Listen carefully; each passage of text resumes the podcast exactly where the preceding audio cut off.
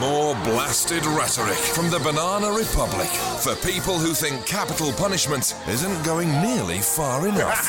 Dangerous mid morning debate with the great dictator. The Independent Republic of Mike Graham on Talk Radio.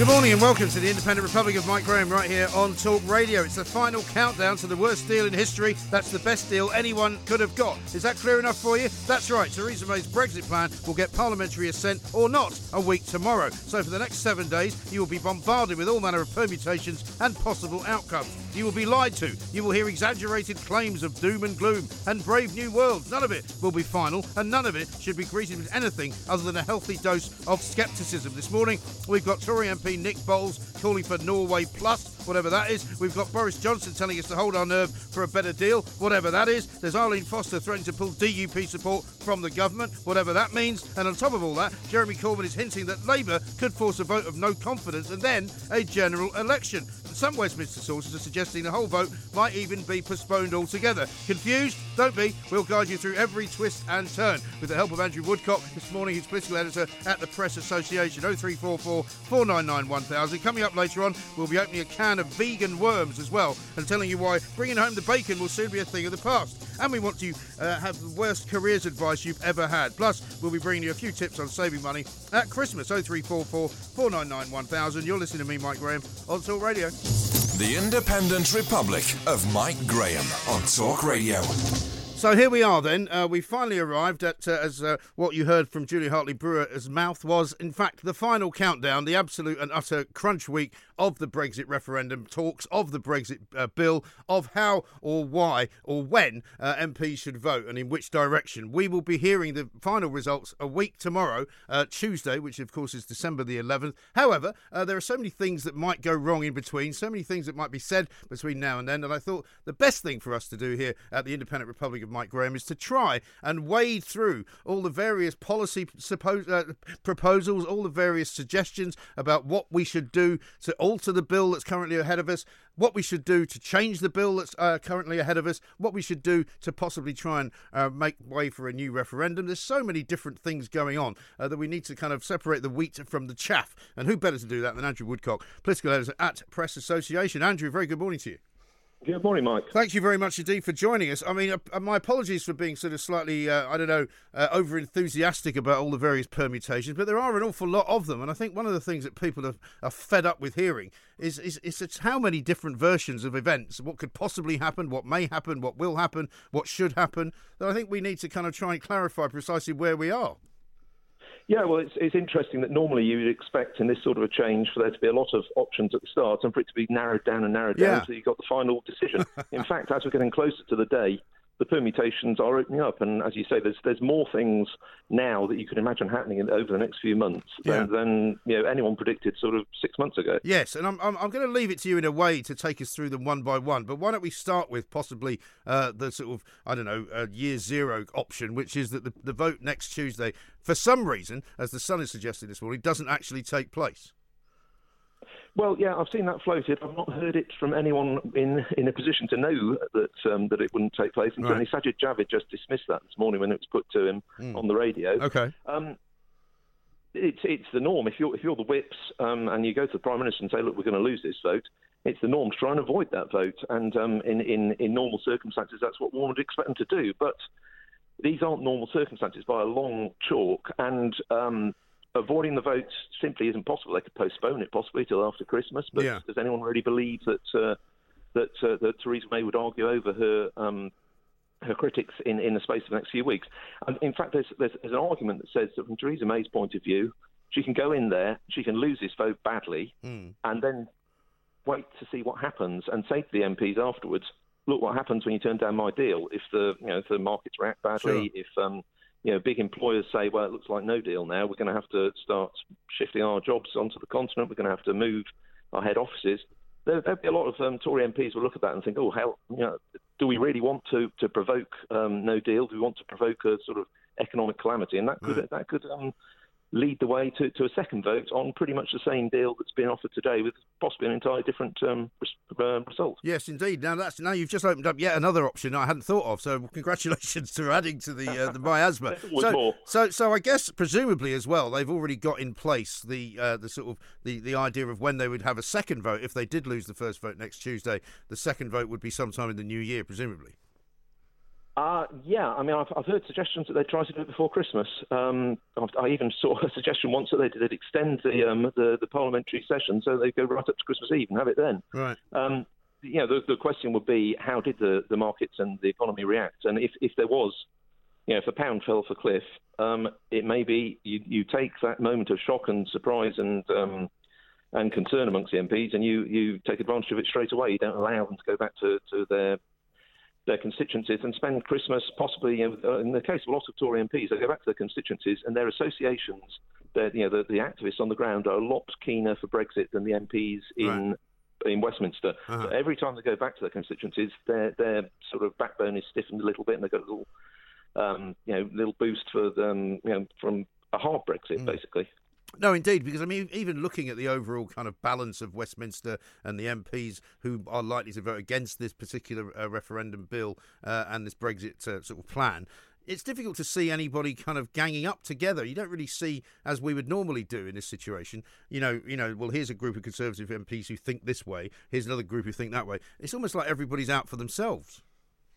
Yeah, I mean, there are people who are diametrically opposed to each other on the whole issue of Brexit who are going to be voting together right. on the um, the Theresa May um, proposals because um, you know there are Tory MPs who want to remain in the EU. They'll be voting against Theresa May.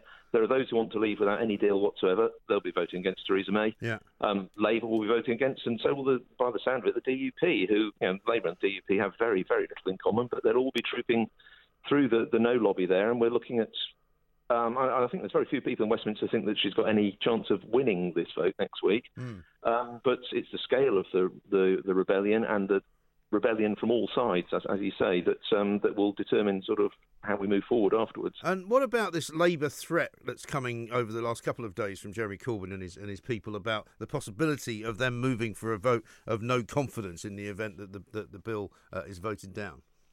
Yeah, well, Jeremy Corbyn has said all along that what he what he thinks um, that needs to be done is to have an early general election, allow the um, the voters to choose a new um, government mm. who could who could take the, the Brexit talks in a different direction.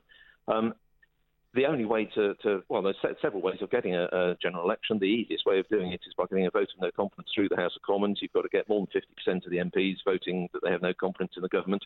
Um, this morning, we've seen reports in the Times that the DUP may be willing to vote um, along with Labour on on that uh, that uh, motion, uh, which would would spell curtains for the Prime Minister, to be honest. Yeah. Um, it's, I mean, that would also mean the DUP breaking their confidence and supply agreement with the with the uh, with the Conservatives, which is obviously um, you know something that's it's, it's a big step to take. So there's, there's no guarantee there that she would lose that. In fact, there's, there's, there's an argument on the other side as well that in uh, voting her confidence in the Commons would be what she really needs because it forces the Tory MPs to rally behind her. Right. And even her biggest critics, even Jacob Rees-Mogg, is not talking about um, voting no confidence in the Prime Minister in the House of Commons. He might vote no confidence in a vote of Tory MPs to try and remove her as leader, but he doesn't want to, to spark a general election. Yeah, and presumably in that circumstance, the DUP would also vote uh, to keep her in because otherwise they lose their kind of particular lever of power.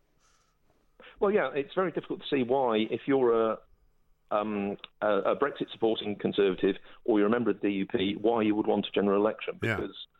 It, at the moment, those two groups have influence way beyond their size um, and their numbers in Parliament, mm. and it's very difficult to imagine that they would they would regain that influence in um, in, a, in a new Parliament because the you know the balance of power would have shifted.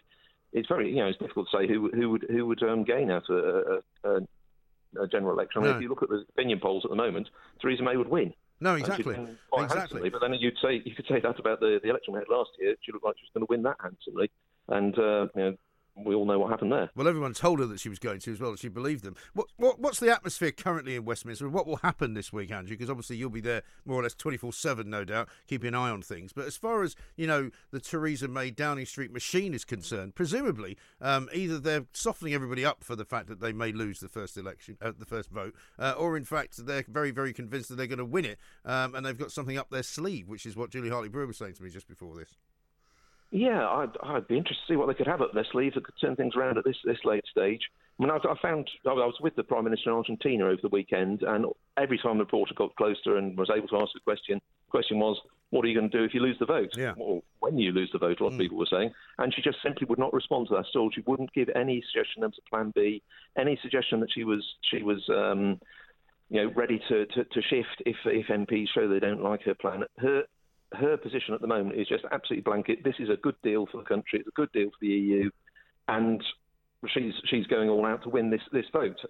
On the on the face of it, behind the scenes, you hear suggestions. Oh, if she if she lost the vote, it wouldn't be necessarily such a bad thing. If she lost the vote by fifty by fifty, it wouldn't be such a bad thing. I even saw a, a tweet from Robert Peston, um, my TV. Uh, I think it was yesterday. He said he'd, he'd heard someone saying that, suggesting that if she lost the vote by 400, then that wouldn't be, you know, if it was any less than 400, it wouldn't be such a terrible thing. Really? And, you know, to lose by 400, that means she's only got what, 100, 125 votes left. That's that's not even That's all a the, massive the loss, MPs on the government payroll. Yeah. Um, and to, to, in any normal circumstances, that would be you know disaster beyond Right. beyond um, imagination. So will we Uh, see a lot of kind of cajoling and persuading going on this week then? Yeah, it seems from MPs I've talked to, it's more cajoling and persuading than than sort of strong arm tactics. I think there's there's a lot of one of, one of the interesting things that's been coming out over the last few days. You see, Liam Fox, Michael Gove, and this morning Sajid Javid have all said, "Oh, the deal isn't perfect." But on the other hand, if we don't get this, we might not get Brexit at all. Right. And that's that's her message to the Tory backbenchers: is you might not like it, you might not like every little, you know, um, every every dot of uh, and squ- every cough and squeak of the of the agreement. But if we don't get this through, then uncertainty is what happens next, and uncertainty includes the possibility of no Brexit, which is something she has been saying. She used to say it's my deal or no deal. She now says it's my deal, no deal or no Brexit, and that is a message to Tory backbenchers: don't make the perfect the enemy of the good Yes. you know, take what you can now, and, um, and someone like Michael Gove thinks get this through in March, then it can be changed over the years ahead. I mean, whether he's right or not about that, I don't know, but certainly the spectre of a second referendum and of the possibility of, of losing Brexit altogether is one that is looming hi- higher and higher, and it's it's an idea that the government is allowing and is, is you know encouraging to build up because they know that's that's something that might sway um, a lot of uh, Tory backbenchers. No, indeed. And while all this is going on, of course, the, the the final kind of ingredient to add into the crazy mix is this business of a constitutional crisis and the possibility, or otherwise, of the uh, of the government releasing the legal advice they've been given, or some of it, uh, or none of it. Where, where where is that all going? Well, you've got uh, Geoffrey Cox is up in the um, in the Commons later on today to make a statement about it. He'll give MPs um, what's you know a sort of edited down version of the legal advice. He'll be open to questions from them, and the government say that's enough, that's um, that's adequate. I mean, there is a long-standing convention that the government never releases the full legal advice on anything because their argument is that if you do that, then you won't get um, adequate legal advice because the people providing the advice will have a you know at the back of their minds the whole time this could be published. I'll need to be able to back this up, um, you know, sort of in, in front of the Commons, and they'll they'll hedge their bets and they'll they'll tone things down. You won't get the the, the full um, you know, the, the advice that you need. Um, on the other hand, you know, Labour got a motion through Parliament um, last week, um, a humble address to Her Majesty, asking the Queen to require the um, the, uh, the the Prime Minister to release this stuff. And there is a possibility. I mean, the, John Bercow, the Speaker of the Commons, has he's willing to consider um, an application that if the government doesn't comply with that humble address, then they're in contempt of Parliament, and that could involve um, you know, Theresa May being hauled before the bar of, of, of the Commons to explain herself. Um, and it's, it's very difficult to see what the, the ramifications from that could be because it's, it's not something that's really happened before. No, indeed. It all seems a little bit needless as a sideshow, doesn't it? I mean, you'd think that they would have more important things to do. I can see why, uh, you know, that, you know, formally you could say we need to be as well informed as we can possibly be. But you know, to try and force the government into this kind of capitulation of something which they're not even sure is legal just seems to be unnecessarily kind of contradictory, doesn't it? Well, from the opposition's point of view, the the big message they want to get across to the to the voters is basically this government is a shambles. They're you know divided. They're self-contradictory. They're um, they're rowing amongst themselves. Anything they can do which encourages that that impression, that's that's a win for Labour. And so you can entirely see why Labour are are pushing for it and pushing for it hard because they'll whatever the full legal advice is, there will be something in there that will annoy one group of, um, of the Conservatives or another. It'll um, you know, it'll expose some sort of, um, of row within government, and all of that is, is grist to, to Labour's mill at the moment, and um, you can entirely see why they're, why they're pushing for it.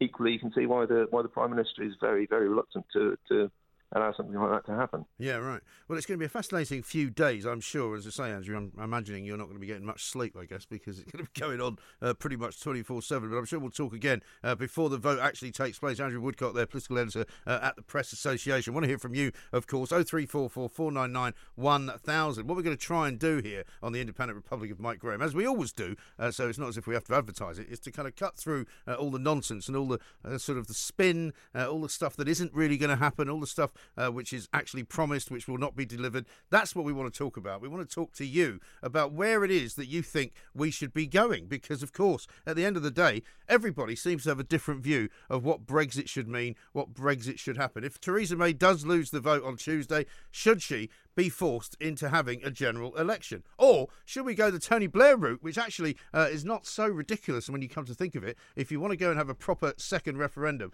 his suggestion, I think, is the only way to do it, which is you either have a hard Brexit or you have no Brexit at all and you stay in the EU. Would you go for that? 0344 a 499 1000. This is Talk Radio.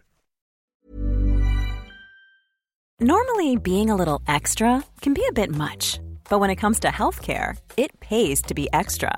And United Healthcare makes it easy with Health Protector Guard fixed indemnity insurance plans. Underwritten by Golden Rule Insurance Company, they supplement your primary plan, helping you manage out of pocket costs without the usual requirements and restrictions like deductibles and enrollment periods. So when it comes to covering your medical bills, you can feel good about being a little extra. Visit uh1.com to find the Health Protector Guard plan for you.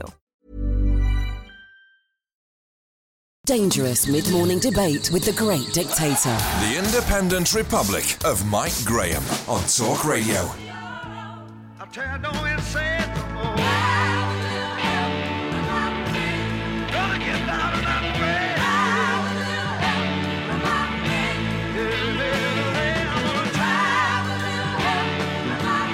This is the Independent Republic of Mike Graham. Graham from Bushey says if the government publishes the legal advice in full, then, like the 585 page Brexit agreement, Jeremy Corbyn won't read it in full. Uh, well, I suppose he won't care uh, if he can get himself a no confidence uh, deal and get Theresa May out of Downing Street and get himself in. Let's go to the phones though 0344 a 499 1000 is the number. Andy uh, is in Portsmouth. Hello, Andy.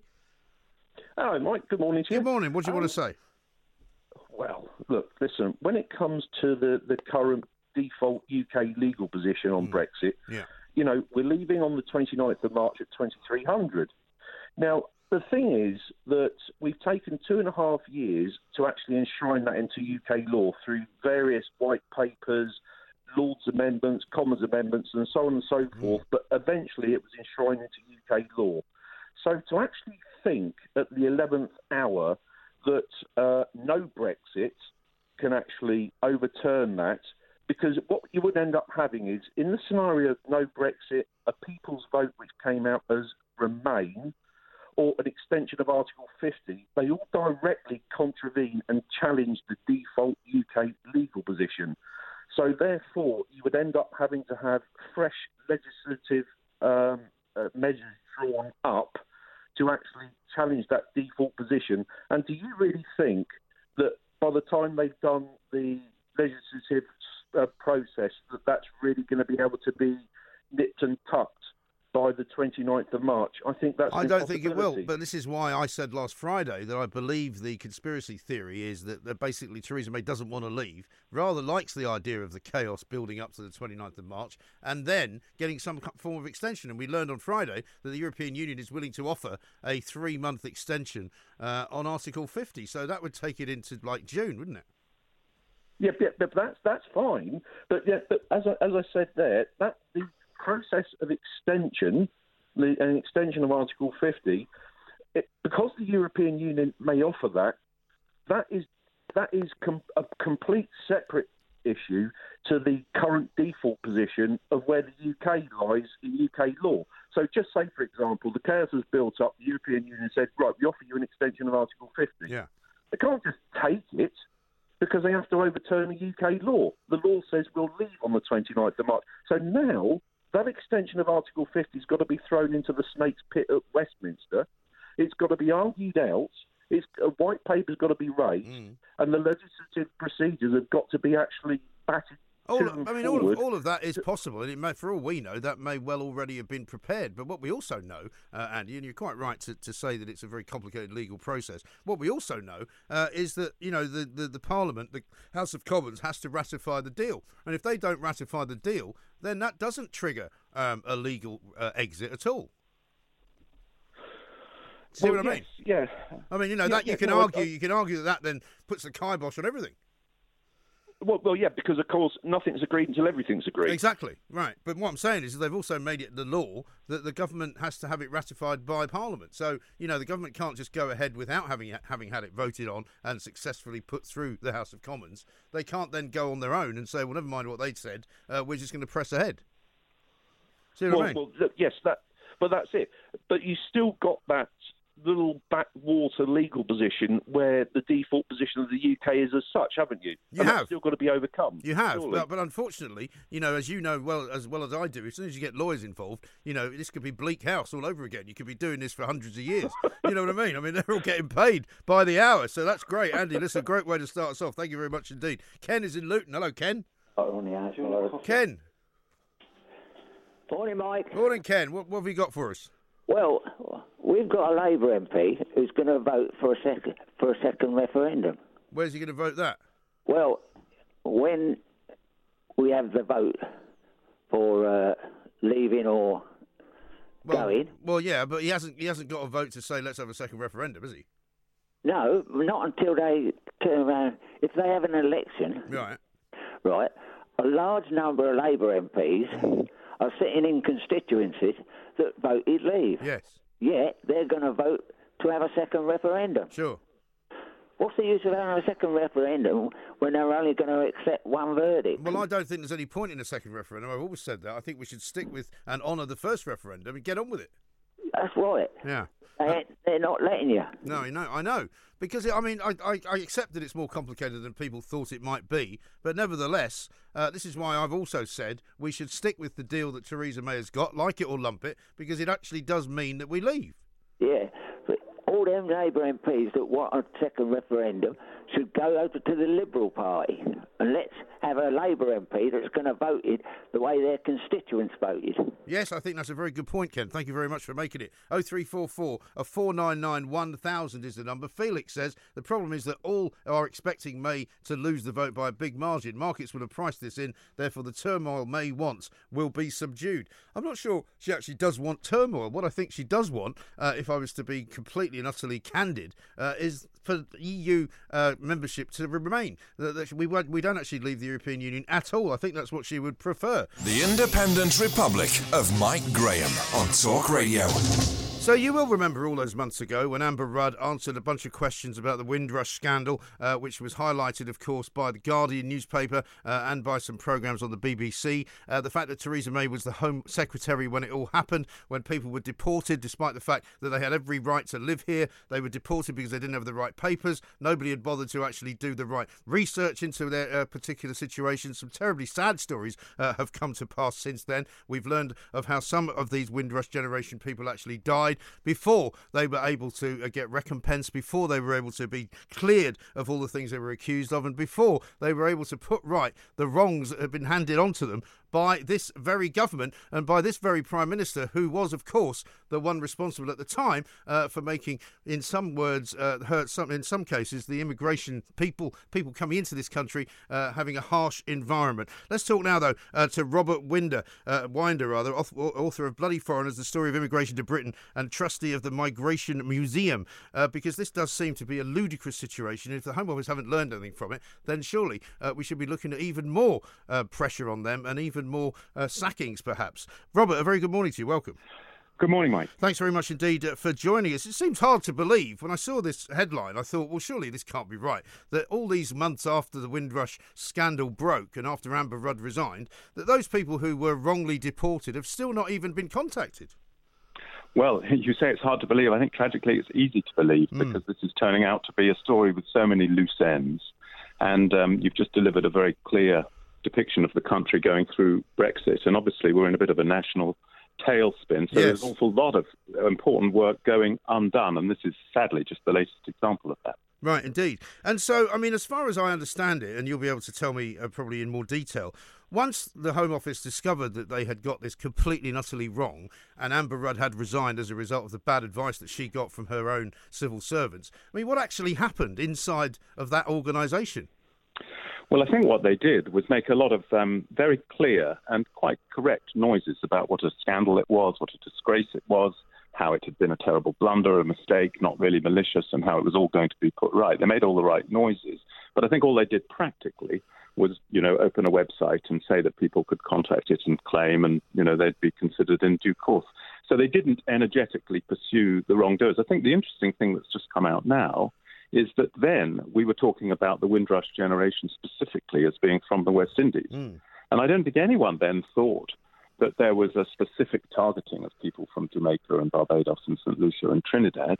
And so I remember thinking, gosh, it's probably going to pull in people from elsewhere in the world. Mm. And now it has, because yes. we're talking about people from Ghana and Nigeria and West Africa. And there'll probably be other places. I think they're saying 49 or 50 people who were deported quite wrongly at a time, of course, when they were British. I mean, hmm. you mentioned, you know, you mentioned the, the wolves circling around Amber Rudd and then Theresa May. I'm not sure that calling for resignations is always the best thing here because this goes back a long way. This mm. is legislation done way back in the 1960s and subsequently because the people who came in that generation were British. They didn't really require paperwork. Right. It's the subsequent legislation that's come in with new regulations and new rules about what's required that people have been you fallen foul of. Um, sure. So it's a it's a it's a scandal and it's a disaster. But it's it's good that these things keep coming out, but it's uh, of course dismaying each time. No, it is, and of course you remember those generations of people being much less willing to kind of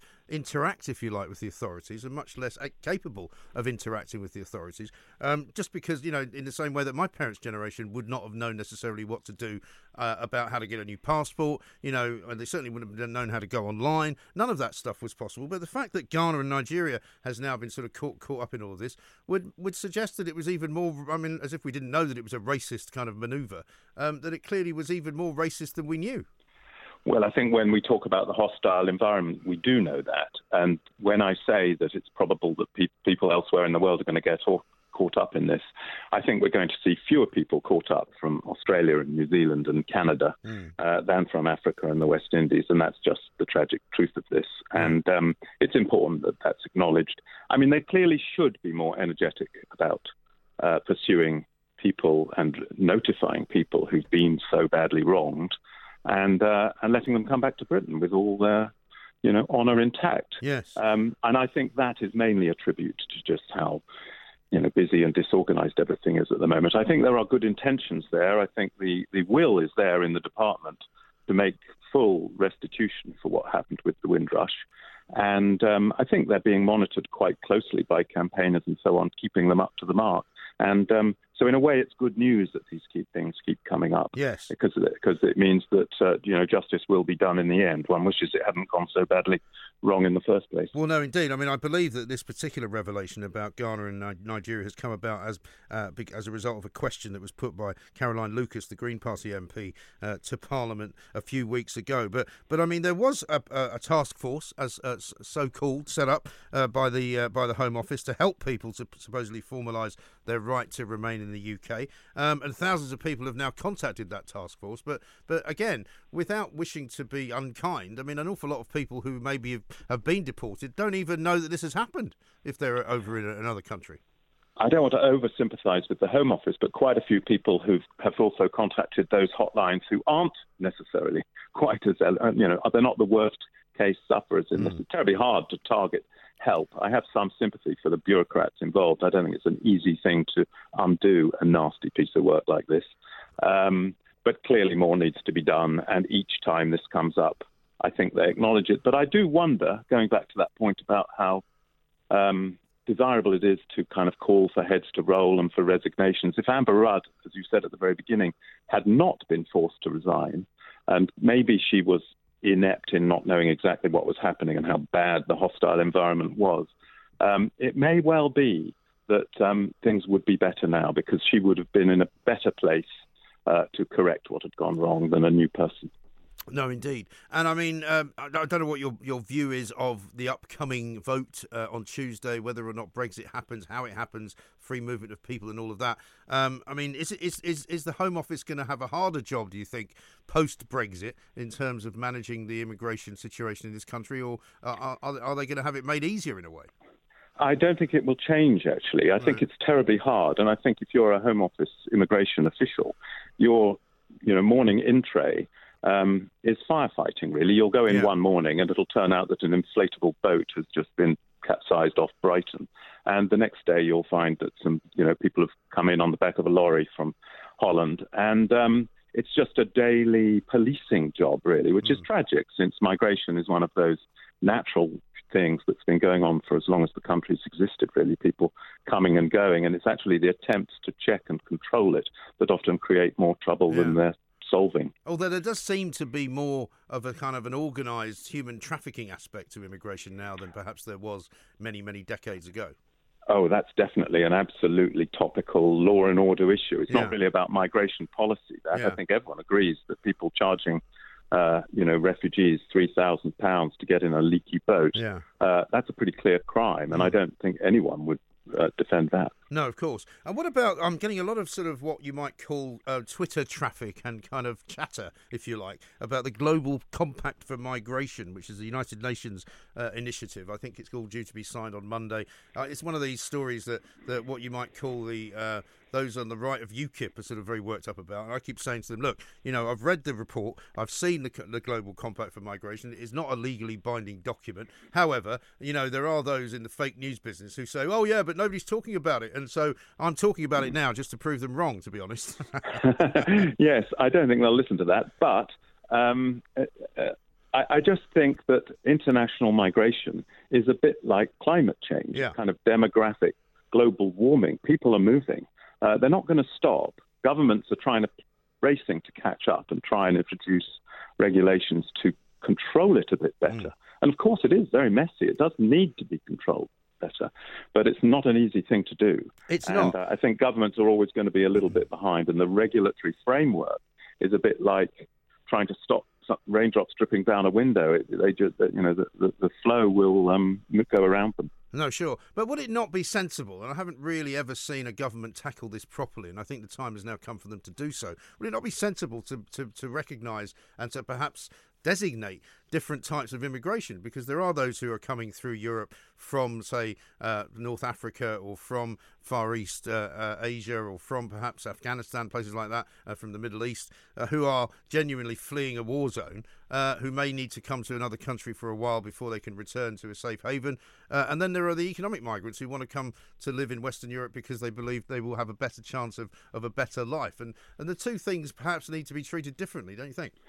Well, they do, but there's more than two things actually, because someone who comes in to be, you know, governor of the Bank of England is somewhat very different as well. That's from, true. Yeah, I don't think co- I don't think we should have allowed him to come. I think I think we should have banned him, sent him back to Canada immediately.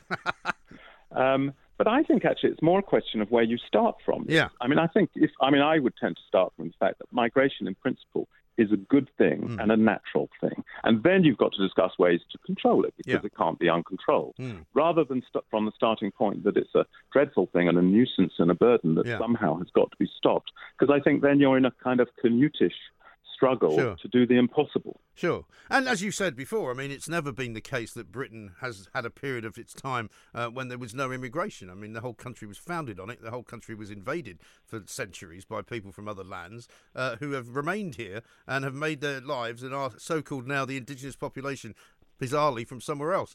And so, I mean, I spent uh, 10 years of my life working in America. I know lots of people who've spent years working in other countries, and we should all want to do that, and we should all strive to do that.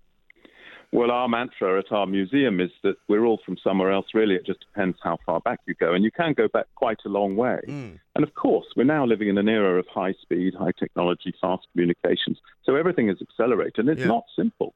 I mean, I don't think anyone thinks everyone should be allowed to live anywhere. Right. Um, but it's often a question of where you start from. And this debate has gone a bit wrong. And of course, it's now been distorted, as you said at the beginning, by, by Brexit and all the implications of that. I just hope they're not about to um, introduce e visas to the um, independent republic of your show. No, well, no, certainly. The, but the only way to get into the independent republic is to have common sense and to show that you are actually a person of reason. Um, if you're not, you've got no chance. So. Oh, well, none of us are going to No, well, listen, you're going to qualify. You're one of the most sensible guests, uh, Robert, we've ever had on this show. And tell me, Well, thank where you. is the Migration Museum? Because I think people should come and see it and, and learn about these things. Well, it's in Lambeth High Street. It's free. At the moment, it's a pop up, but Okay. it's also a begging bowl. It needs help. Okay, well then let's get some people down there in this uh, spirit of Christmas and, and get some uh, get some money raised for you. Good for you. Thank you. Listen, You're Robert- welcome anytime. I'd love to come down. It's not far from the office, actually, so I'll pop down at some point. Thank you very much indeed. Robert Winder, author of Bloody Foreigners, The Story of Immigration to Britain. So, for all of you people out there telling me that, you know, the UN pact on, uh, compact on immigration and migration is going to mean that I won't be able to talk about immigrants, I won't be able to talk about uh, migration, I won't be able to do anything in this land because it will all be illegal, you're talking absolute nonsense, talking literally uh, out of the wrong end of your body. The Independent Republic of Mike Graham on Talk Radio. Don't know much about history. Don't know much biology. Don't know much about a science book. Don't know much about the French I took.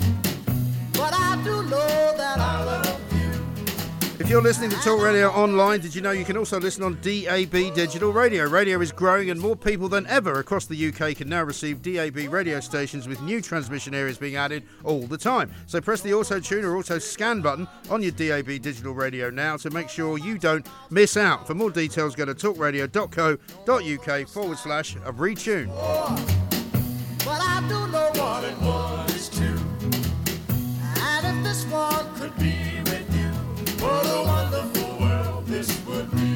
Quite a lot of you want to tweet me about your careers advice situation, some of them very amusing. Uh, Rob says, Ray, careers advice. After chatting to my careers advisor years ago and explaining that I suffer from vertigo, during my follow up appointment the following week, she offered me a vacancy for a lightning conductor fitter. It's a pretty dangerous sounding job, that, to be honest. Uh, Papa says uh, this I hope it's changed now, but all I know from school is I was spat out at the end, feeling due to my results I was only ever going to be poor doing underpaid jobs. No one explained that's not the case to me then. Uh, it was university or bust. And Limbo says my careers master suggested the pits or the army. And when I told my mother, she said I should ask him if there are any jobs that wouldn't get me killed.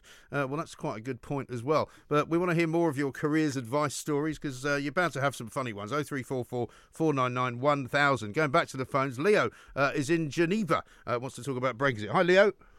Yeah, hi there. Um, I know you, you like a good conspiracy theory, so I have I one do. for you. Yeah, go on. Um, I reckon that all of the no confidence letters are actually in already, but they just that uh, Sir Graham Brady is just actually not um, making the announcement Uh-huh. because in I mean probably written in his MP contract somewhere it says you know his primary duty is the stability of the party, So I imagine it's happened. I mean, how can the letters not be in? You know, given the Well, amount of I mean, it may well be, and, and I know that, uh, that that we've talked about this in the past. We're talking, of course, not about the Labour Party forcing a vote in no confidence. We're talking about her own party uh, having a no confidence vote in the leader. We do you remember we were told that they weren't sure they'd win a majority of the votes in Parliament, so they didn't want to waste the opportunity to get her out because if they failed, it would be another year before they could try again. So the idea is, apparently, that they're thinking of doing it maybe after she loses this first vote in uh, on Tuesday of next week. Then perhaps they'll get more of a sort of backing from the rest of the party to get rid of her. But I mean, everyone pretty much knows that this vote is not going to go through. So why would a Conservative MP put their letter in after the fact rather than now, seeing as it's virtually a foregone conclusion? Well, because what I'm saying is what they don't want to do is fire and miss. And while they, all you need is 48 letters, but 48 votes will not destabilise the leadership. You can't get her out with a with with a number less than something like um, I think it's about 130 something. Do you need? So they need Yeah. to get the backing of at least 130 or so MPs to to want her out, and they need to vote for somebody else. And I don't think they've got those numbers. But I mean, don't you think her position becomes sort of pretty untenable? So let's say these letters go in, she loses the vote, then even if she narrowly, you know, even if there was a possibility for her to narrowly win that, I yes. mean, Oh no, you know, why absolutely no, you hang on at that point. Yeah, no, you're absolutely right because famously Margaret Thatcher won a vote of no confidence, uh, but Yep. was very much destabilised by it, and, and and not that very much longer afterwards uh, was kicked out of Downing Street. Yeah, so it's so, a, it's an interesting thing. I mean, the other thing is is that Sir, Sir Graham, whatever his name is, has also said um, that basically he would he would be under an obligation to reveal when the number forty eight was hit. So I, I don't think he's actually allowed to withhold that. But he's the only one who knows. Yes, that's right. So you're not going to know either way if, if the letters are there. No, but I mean, you have to take him at his word. If he says that he will tell us when, when it happens, then surely he has to, doesn't he? I mean, but don't you think he has a, a primary responsibility to sort of ensure that the Conservative Party exists? You know, because perhaps in his view, if, if this comes out now, um, you know, just uh, four months away from the final Brexit thing, that Hmm. this will signal the end of the Conservatives. So perhaps in, in his estimation, you know, sticking with Theresa May now and not forcing forcing this uh, no confidence motion is the safest bet to actually ensure the Conservative Party still exists. No, I think you're. I, th- I think you may well be right. It's certainly going to be fascinating. But my feeling is is that your conspiracy theory is not right at the moment, and they haven't reached that number because they want to protect themselves, and it will come later. But Leo, thanks very much indeed for the call. Oh three four four four nine nine one thousand. Let's talk to Susan in Exeter. Hello, Susan. Good morning, my lovely. How are you? I'm very well indeed. It's a beautiful sunny Monday up here in London. No, So well, it's absolutely horrible here. I've got one burning question to ask you before I embark on our conversation. Okay, then. Do you choo- do you choose your own jingles, or does somebody else choose them for you? Uh, well, that depends on which jingle. I mean, I, I choose some of Well, them. all of- I don't. I don't. the- Well, it, well, the answer is I choose some, and then other Yeah, people choose okay, others. Fine. Well, can you stop making them so attractive? Because I have to start getting up and doing a boogie around the flat, and it's getting ridiculous. Oh, do you mean the music that starts after e- every Yes, break? jingles, Oh yeah, yeah, no, that's not that's not my choice. That is a very talented man that sits behind the glass. Yeah. Well, he is very talented He is. because it gets me going every time. Good. Well, I'm glad to So hear it. Can you? Well, can you tell him not to, darling? No, I can't because silly. we want the best show we can possibly produce for you, Okay. Susan. We don't want to have any nonsense fine. out there. Okay, fine. Um, just thank you very much for that. Okay. Just to sort of give my little injection into the careers Yes. um, subject. um, my advice to any youngster is, you know, 14, 15, 16, we're, we're pre-pubescent, we've got hormones exploding all over the place. Mm-hmm. Um, if you're pushed or encouraged strongly to go into an area of employment and you feel once you've got there that, oh, it's not quite right for me, you know, um, I don't feel quite happy, just, just try another area. Yes. Just look at your heart. Tell, listen to your heart. Listen to what your inner self tells you. You know, it's, it's, there's no shame in leaving. Just find something else, and and you will find it. You know, if you move around. My my most looking back over my life, my favourite job hmm. was being a little bar assistant in a pub. I used to do lunch times and evenings, and I wish I'd never left. Really? Where was that? It was up country. There wasn't enough hours. Up you know, country? no, yeah. Where, where's that then? It, it doesn't matter, does it? You can get a little bar job anywhere, can't you? No, I was just wondering where it was. I was just interested. well, it was in. It was. Oh my goodness me, Michael. Know, it's not like I'm asking for your bank account number or No, it's anything. okay. It was Lincolnshire. Lincolnshire. See, I've never been to Lincolnshire. well, don't go because it's f- as flat as a pancake. Is it? Yeah, it's quite nice. The cathedral in Lincoln, isn't it? Uh, the cathedral, that's about all it's got. Right. Okay. Forget the rest of it. But Right. you know, the the whole the, the, the, the matter, the subject of the matter is, I'm so happy. You know, you get people coming in. Oh, we're painting a house this week, and and then getting the other gentleman coming in for his pint, and you get the girls in who want their toasted sandwiches at lunchtime from the college, and it, it was just I love people, and I found it. I was happy. Well, I'm very pleased to hear it. I think you know sometimes being happy is the most important thing in a job. It doesn't matter how much money you're making. It doesn't matter really whether Well, people think it, it's. It, you see, in a, in a way, it does because if you if you haven't got enough money to fit the bills, you're in trouble. But you you can get around it. You could have to take two jobs, which I've done before. But the the whole issue of this is, Michael. Yes. I think you know if if if you're if you're try and be happy in your work. And if you're in a job that doesn't make you happy try it just try and look around. You'll be a loose cannon for a while but try and you know just try and um, put your put your feet out up you know what do they call it? Put your feet up. put your put, no, Put your feet up. Just te- test the water. Oh, right, okay. water. All right, okay. Well, thank you. Very good advice, Susan. Thank you very much indeed. Susan from Exeter says, listen, if you're not happy doing what you're doing, do something else. That is very good advice. I think very basic, but very good advice. Happiness is the most important thing. There's no point in doing a job that makes you miserable because then you'll just be miserable all the time. And then everybody else around you will become miserable. And then before you know where you are, uh, your life will be so miserable that you just don't want to do it anymore. Across the UK, online and on DAB. The Independent Republic of Mike Graham on Talk Radio.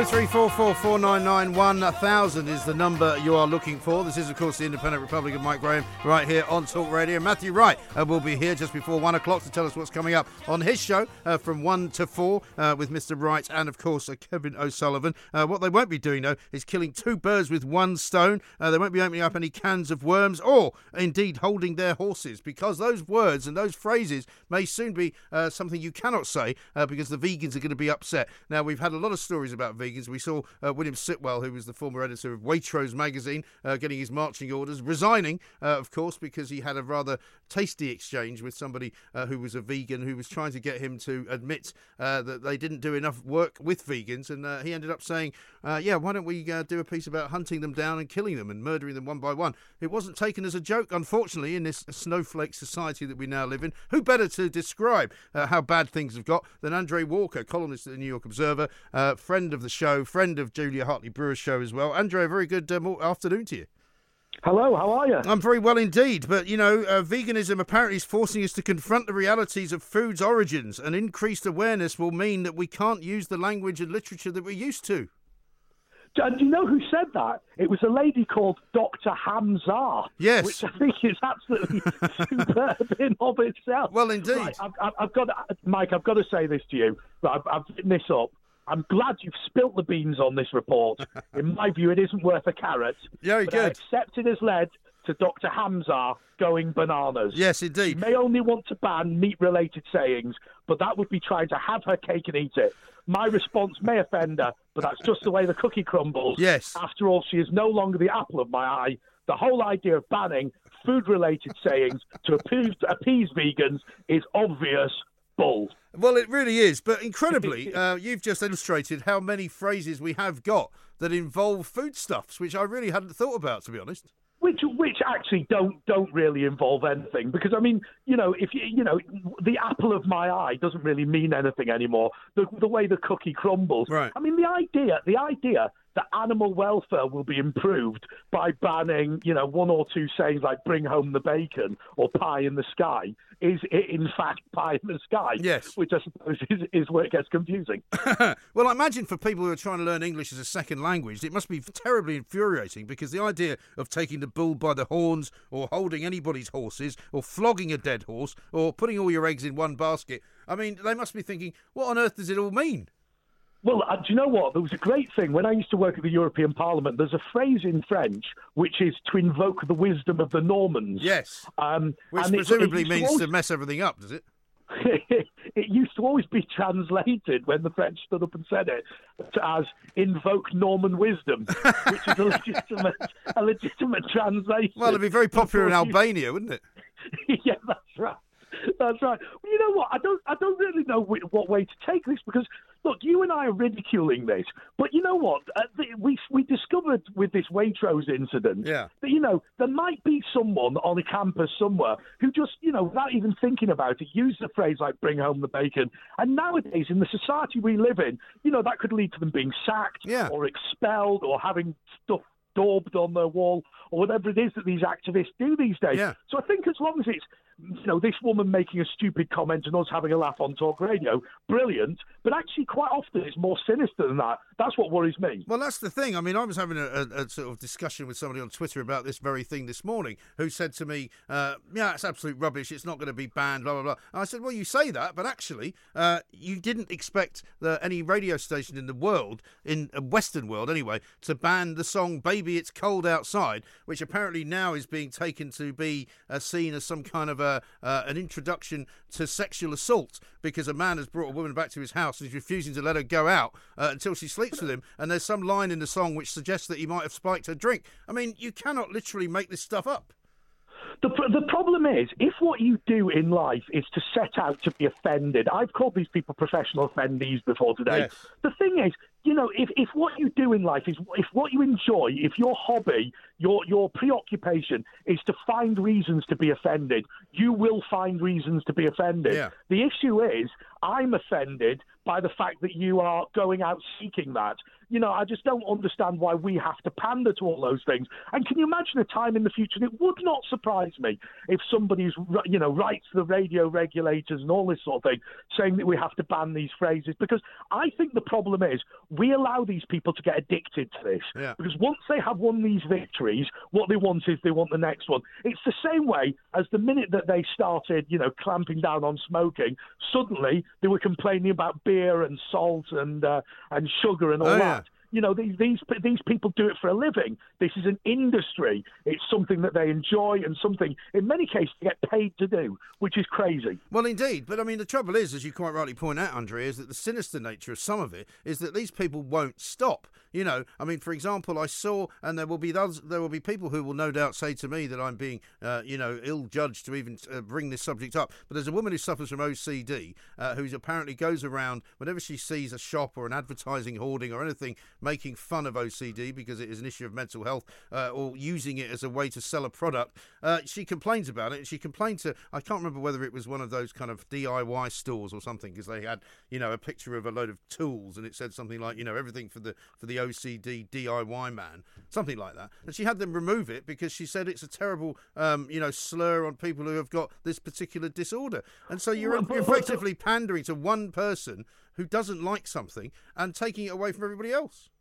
Yeah, that's right, and and I think also it cheapens it as well because because you know you hear so many times people shouting, you know, Nazi at people. Yeah. And you think, well, you know what? Actually, to to compare, you know, Adolf Eichmann Yeah. to a bloke who made an off-color remark, mm. actually, do you know what? I think I think really really undermines what happened to people during the Holocaust. And I think I think that whilst you think that this is a great and amusing way of you making your point, actually, you know, you are, this is this was an extremely serious genocide that shouldn't be cheapened by being compared to somebody who said something that you happen not to like at that moment in time. No, you're absolutely and also, right. Of course, You're of course, right. the other thing is, it's the whole Mary Whitehouse thing, isn't it? Mm. If if talk radio or the BBC or ITV, if what they did pandered to the most easily offended person in the country, it would be boring.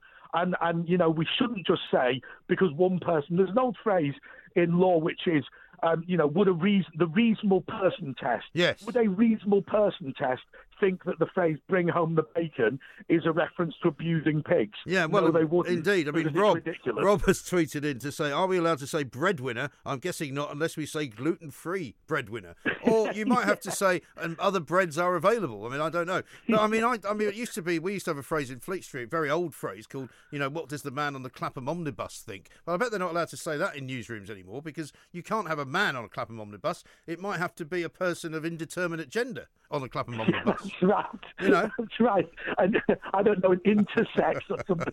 But do you know what? I'll tell you what, though. The great thing about you and I is Yeah. that if if any of these people are listening, they're just going to give up on us. Well, they will, they will, but that's okay. But that's the thing. The thing is, there's not that many of them who are offended, but they have a much bigger kind of effect on the world than than, than they really should. But I'll, I'll finish with this one for you because you'll love this. I don't know if you watched the news at ten last night on the BBC. They actually had a reporter doing a report from Poland, where, believe it or not, they actually still quite like the coal industry because they've got loads of coal mines there. They dig the coal out of the coal mines and they use it uh, to produce electricity for the, some of their industries, right? And apparently, this guy couldn't believe it. He was actually doing a report. He was down this coal mine saying, I can't believe how hot it is. I can't believe how dusty it is. He pointed to a thing and said, This is the actual coal face, as if he'd never heard of a coal face apart from uh, in a different kind of universe. And here was one actually in a coal mine. And he said, and, and believe it or not, they actually used this. I mean, it was literally like, as I, as I said to someone on Twitter, it was like a child explaining how a spaceship works. It was incredible.